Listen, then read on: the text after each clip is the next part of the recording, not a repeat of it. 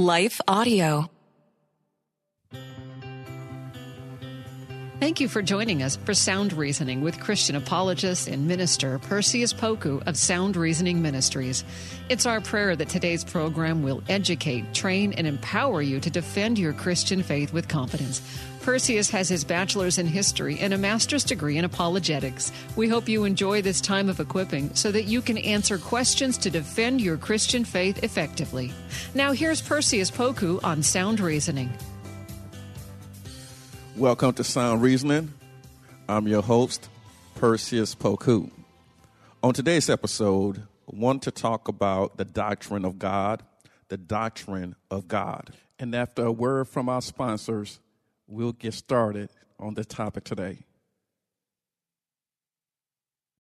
Hello, folks. My name is Derek Grier, and I'm reaching out to fellow pastors and church leaders just like you to join me and other Christian leaders and organizations throughout the nation as we come together on June 8th and 9th for National Unity Weekend. Together, we will show the love of Jesus as we serve our communities on Saturday, June 8th, and then preach from a shared text on Sunday, June 9th. To register, go to unityweekend.com. That's unityweekend.com to join us as we unite the church and unite the nation. What impacts you every day? There is one book that influences almost every aspect of our lives.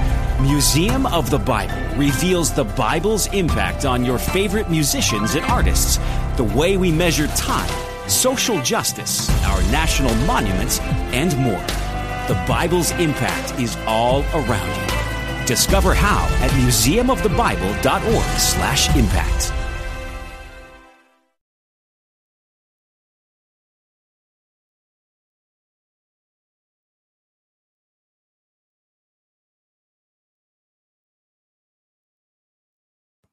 The doctrine of God falls under the, the category or the theme of the essentials of the Christian faith. These are doctrines or teachings that we as Christians believe. It unifies us. It's, it, it puts us in the same family in terms of the major teachings of the faith. Now, there is a distinction between major teachings and minor teachings. Minor teachings or secondary teachings uh, that should not break us apart. Uh, secondary teachings such as what day of, of the week to have service on. That's a secondary issue. Secondary teachings such as uh, what color are, uh, it, are the choir going to wear. That should not tear us apart. These are secondary teachings. Um, what unites us are the major teachings. Those are non negotiable. These teachings are designed for us to follow, not to negotiate. This is what makes us a universal church. This is what makes us a Christian church. This is what makes us a global church, meaning all of us that confess to be Christians, we must adhere to these teachings. Again, they're non negotiable. So, the first doctrine that I want to unpack for this episode is the doctrine of God. The doctrine of God. We are, we as Christians, uh, we, we are assuming that everybody that said they're Christian believe there is a God. Those who profess to be atheist, and many of us call them atheists, they say or argue against this notion of God. They said there is no God. There is no God. And, and uh, we uh, arrived here through a series of accidents. And if you believe in evolution, they argue that we are here not because of God, not because of intentionality, not because there's transcendence, not because of, there's an intelligent designer, but they argue rather that we came here through a primordial soup, through a series of accidents. And that primordial soup, um, basically, the rivers or the ocean. That's what they're talking about. Uh, that our origins stem from something that happened in the ocean, and that something uh, took us from chaos to uh, unity, uh, to formality, uh, to uh, a process to whereby we arrived here with everything working.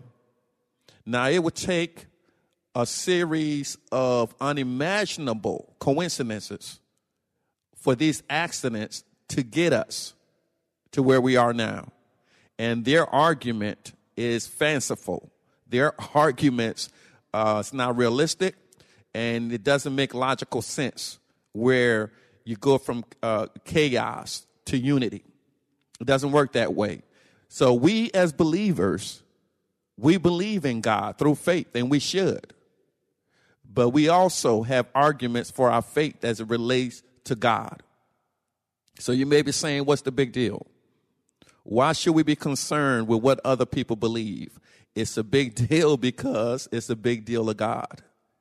Jesus said, I am the way, the truth, and the life. No one gets to the Father but by me. So that means if you're worshiping anything or anyone outside of Jesus, you won't make it to heaven. That's a big deal. Even before we get to heaven, we still can experience God right here on earth, in which we should. God wants us to live holy. He wants us to be peculiar. This is um, a practice drill before heaven. This life is a practice drill. This life is rehearsal before we get to heaven. God wants us to experience a piece of heaven right here on earth. He wants us to know what it's like to worship right here on earth. He wants us to know what it's like to uh, live holy right here on earth. So, who we believe in is very important. It has to be Jesus the Christ if we want to have an abundant life. That's what Jesus calls it an abundant life. And if we want to live more abundantly, then we have to have a relationship with the Christ. So, in this society, in this world that we live in, there are many false views of God. First of all, we have to get over the hurdle that there is a God. Uh, we've already explained that atheists don't believe there's a God. The agnostics would say with skepticism that there's not enough evidence to prove there's a God. But we that believe in God, uh, we that are theists, believe in God, we must still drill down a little bit deeper. Yes, you believe in God, but which God do you believe in? Now, if you remember, Baal, some of you all call it Baal of the Old Testament. That was another God. It's a false God. But God, the real God, the God of Abraham, Isaac, and Jacob, he condemned the worship of other gods. He says, My glory should you not share with anyone. He says, I'm a jealous God, meaning that God doesn't want us to misappropriate our worship. He alone should be worshiped. No one else, nothing else. He alone should we worship. So when we talk about God, we have to make sure, number one, that we have the God of the Bible, the authentic Bible, uh, uh, the authentic view of the God of the Bible. We must make sure of that uh, because you can be sincere and worship the wrong God, and that won't get you to heaven. You can be sincere, worship the wrong God, and that won't get you the help that you need. It's only appropriate to worship the true and living God, the authentic God. Perhaps you heard of the term animism. A N I M I S M. Animism. And this belief system is uh, followed by many people around the world. Is this belief that natural objects should be worshiped? So people worship rocks, people worship rivers, uh, almost like um, the Greek um, gods, where Greek gods were formulated or made up from natural elements. You know, God of the rivers, God of the ocean, God of the underworld, God, uh, the, the sun god, and, and, uh, and all of these other views of God. Even in Egypt, uh, you, you have the sun god, you, you, you have the God of this, the God of that. And all of these are false gods. How do we know it's, uh, it's, a, it's a false view of God? Because the Bible says so. The Bible pre warns us to not worship gods made with hands. And that's what these other gods are. They are gods made with hands, meaning that human beings made them. It is not the true and living God because the true and living God, he's not composed. He, he he's he's eternal. Uh, he has no beginning. He has no end. He's timeless. He transcends time. So animism is a false view of God where nature has been uh, deified, where nature is being worshiped. Nature is the creation. We should not worship the creation. Rather, we should be worshiping the creator. So it's very important that we do not practice animism. Then, uh, pantheism as an example. Some of you all have heard of pantheism, P A N T H E I S M, pantheism. And this is the view that God is everything. And the problem with pantheism is that it blurs the line between the creation, or I mean, the creator rather, and the creation. Let us take a break to recognize our sponsors, and we'll be right back. Hello, folks. My name is Derek Grier, and I'm reaching out to fellow pastors and church leaders just like you to join me and other Christian leaders and organizations throughout the nation as we come together on June 8th and 9th for National Unity Weekend. Together, we will show the love of Jesus as we serve our communities on Saturday, June 8th, and then preach from a shared text on Sunday, June 9th. To register, go to unityweekend.com. That's unityweekend.com to join us as we unite the church and unite the nation. What impacts you every day? There is one book that influences almost every aspect of our lives. Museum of the Bible reveals the Bible's impact on your favorite musicians and artists, the way we measure time, social justice, our national monuments, and more. The Bible's impact is all around you. Discover how at museumofthebible.org/impact.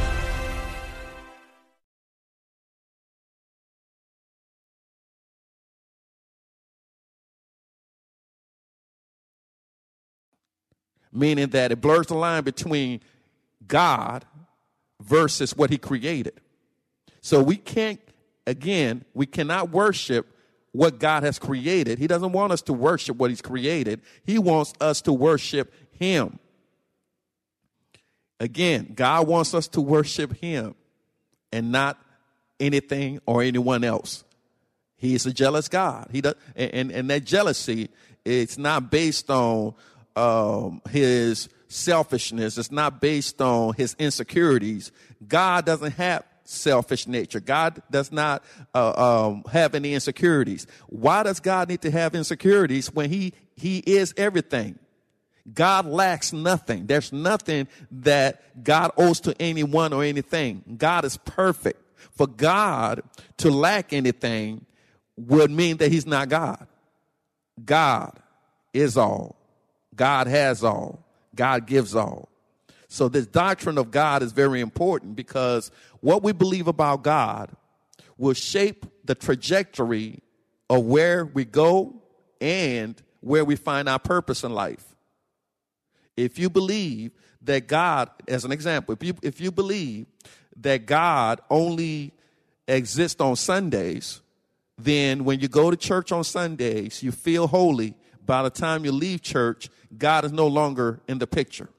That is a form of deism where uh, you believe in God, but you believe that God has left you alone to run the rest of your life. That is not biblical.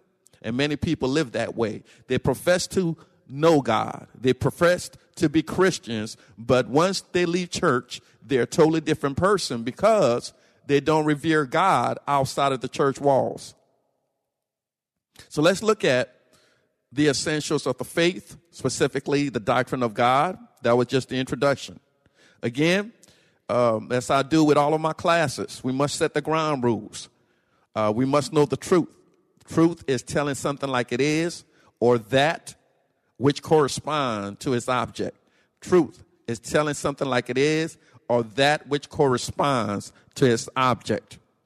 I want you to remember, again, the law of non contradiction. The law of non contradiction tells us that two opposite statements can't be both true at the same time in the same sense. This is important because you have teachers out there, false teachers, who are telling us that all religions lead to the same God. And we know that is not true because Jesus made this exclusive statement. He says, I am the way. The definite article, the, emphasizes that this is the only way that you, uh, you can go to get to heaven. He is the way. He is the truth. He is the life.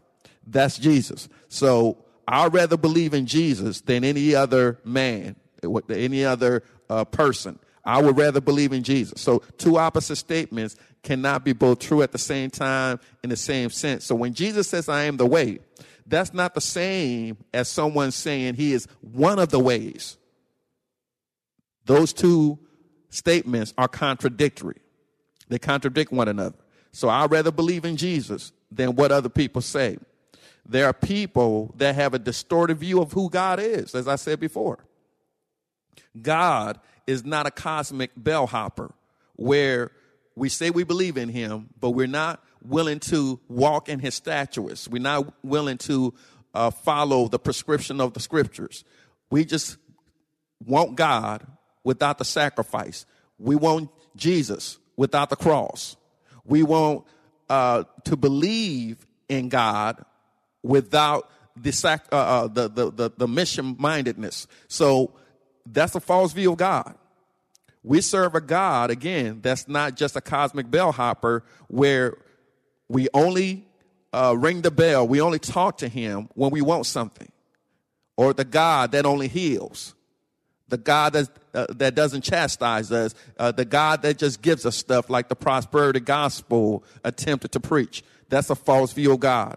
So it's important that we have this sober minded view of God, this, this clarity view of God, this biblical view of God. Don't let other people define who God is for you. Uh, everything I'm sharing with you on this episode, I hope you go back to your scriptures and make sure that you test the spirit by the spirit. It's okay. When we hear something about God, we should always look at it through a biblical lens. As, as it relates to uh, the law of non contradiction, there are other ground rules that I normally set with my class, which is uh, some people would say, well, you can't judge. In philosophy, that is called a self refuting statement. If I can't judge, then what did you just do? You judge me for judging. So when we say we can't judge, we need to clarify what are we talking about? Now, if you're talking about judging to condemn, you're right. The Bible says we should not judge to condemn. But if you're talking about ju- judging to assess whether an act is right or wrong, that's biblical. The Bible gives us uh, permission to judge, to condemn whether an act is right or wrong. Read Matthew 7 and 1, uh, and read John 7 24 or Luke 7 43, where uh, you see incidents of the Bible commending uh, dis- the disciples for assessing whether an act is right or wrong. So it's very important that we don't drink the formula of the world. The world don't want us to judge because they don't want to feel guilty. Uh, they don't want us to judge, meaning uh, uh, judging actions, and, and, and that's what the Bible tells us to do. We are fruit inspectors. So we're to judge whether an act is right or wrong. Now, we shouldn't judge if we're condemning, uh, uh, whereby someone may say, especially in the church, um, there are some people in the church uh, who act like Pharisees. Uh, they they have to condemn everything and everyone, um, and they come across as being more spiritual than other people and that's also is sinful. We, we, we should not judge to condemn, to tell people, well, uh, they'll never be good. They'll never get saved. Uh, they, they, they'll never be righteous. That is judging with condemnation in mind, and that's not biblical.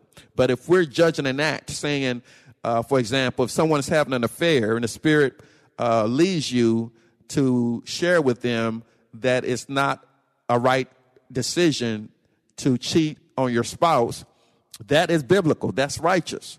Uh, so you, you can address a situation by assessing whether the act is right or wrong. How do we know it's wrong? How do we know it's right? Because the Bible tells us so. The Bible tells us so. Now, this view of God, again, is very important. What we know about God, what we believe about God, we internalize, and that shapes our worldview. So if you believe that God is okay with us not living holy, well, that's how you're going to live. If you believe that God is okay with uh, us playing church, then that's how you're going to live. But if you believe that God is calling us to righteousness, to live holy, uh, for us to read and study His Word, for us to be ro- uh, royal priests, if you believe that, then that's going to alter your mind. It's going to shape your worldview. You're going to strive to live that way like a priest, uh, not a, a priest with a title necessarily, but a priest in your prayer, a priest in your service, a priest in your relationship, a priest in your giving. Uh, God is calling on us to live that way. We don't have to put all of the responsibilities on our pastors. We don't have to put all the responsibilities on our elders. We are being called to live holy. So um, let's not forget that God must be described in a biblical way, that we must believe or see God through a biblical lens.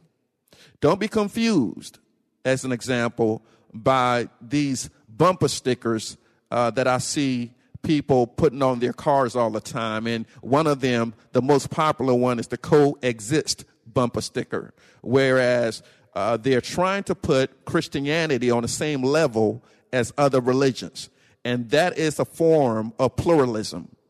God condemns pluralistic beliefs and pluralistic acts. That's this whole notion that doesn't matter what you believe, long as you're, sincere and and and and as long as you uh, believe in a God, then you're okay. That's pluralism.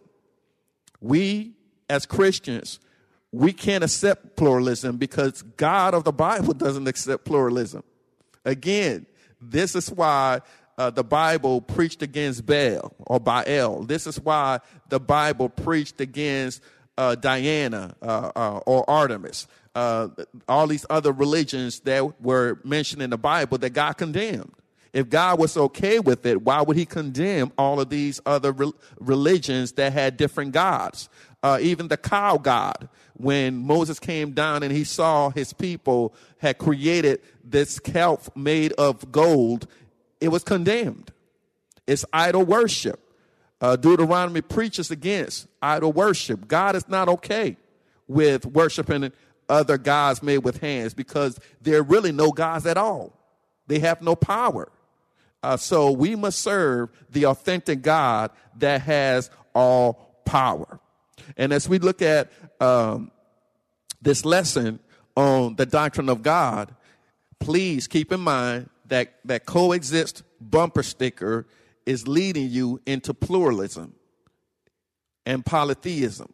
So let's look at some term. Pluralism, uh, when I use that term, it means uh, there are many ways to God, which is false. Pantheism says that all is God. The trees are God. Uh, the rivers are God. And, and, and, and, the ants are God. Everything is God in pantheism. Uh, but that's false. Atheism basically tries to brainwash you and says there's no God at all. And that's false. Agnosticism, meaning that there, I'm not sure if there's a God. Uh, and agnosticism, again, is this belief that there's not enough evidence to prove that there's a God, but there is evidence. Is that um, it's the reality that many agnostics choose not to follow the evidence that's there. I love what Thomas Aquinas, um, in, in, his uh, five ways argument, uh, presented in terms of uh, God being real and us proving the existence of God. And when you have time, you can look it up. Uh, Thomas Aquinas, uh, Aquinas's view or argument to support that there is a God. So, cosmological argument is another one. It means that God is the uncaused causer All things in nature depend on something else to exist. God is the sustainer of all things. He is the first cause. He, he, he is the causer of everything else.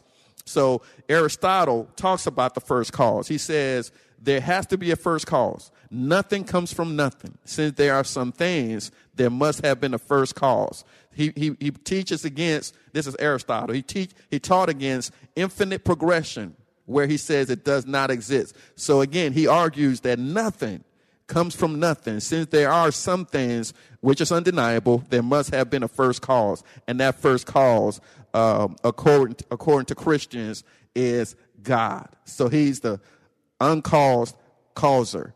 Well, we've run out of time, and we'll continue uh, the essentials of the faith uh, next on the next episode, dealing with the doctrine of God, because it's so important to have a sober view of God, so that we don't live, uh, live under the standard that He's given us. We thank you again for your prayers. We thank you all for your encouragement. Uh, we also need your help. Uh, we are looking for uh, partners, fi- uh, financial partners, to partner with us on a monthly basis. Whatever you can give will be a blessing. Go online to srministries.org or you can make your checks payable to Sound Reasoning Ministries, P.O. Box 582 306, Elk Grove, California 95758. Remember to do for the truth what so many people do for a lie. God bless. Thanks for listening to Sound Reasoning with apologist and minister Perseus Poku from Sound Reasoning Ministries. It's our prayer that today's lesson has equipped you to share and defend your Christian faith with boldness. Sound Reasoning Ministries offers training in apologetics, biblical studies, and systematic theology. Join in on discussions on Facebook at Sound Reasoning Ministries. For more information about the ministry, to send an email, ask a question, or support the ministry, visit online at srministries.org. That's srministries.org. Listen again next week at this same time. And remember, Titus 1 9 says, Hold firm to the trustworthy message as has been taught, so that you can encourage others by sound doctrine and refute those who oppose it. Sound Reasoning Ministries, SR Ministries. Often we believe our questions mean we don't have faith, but I believe Jesus loves our questions. Our questions are windows into heaven. I'm Caden Fabrizio, and on the Questions with Caden podcast, we ask and answer one question per episode as relevantly and biblically as possible. Questions about fear, anxiety, depression, addiction, and so much more. Don't worry, your questions, they're not going to scare Jesus. So ask away. Listen and subscribe now at lifeaudio.com or wherever you listen to podcasts.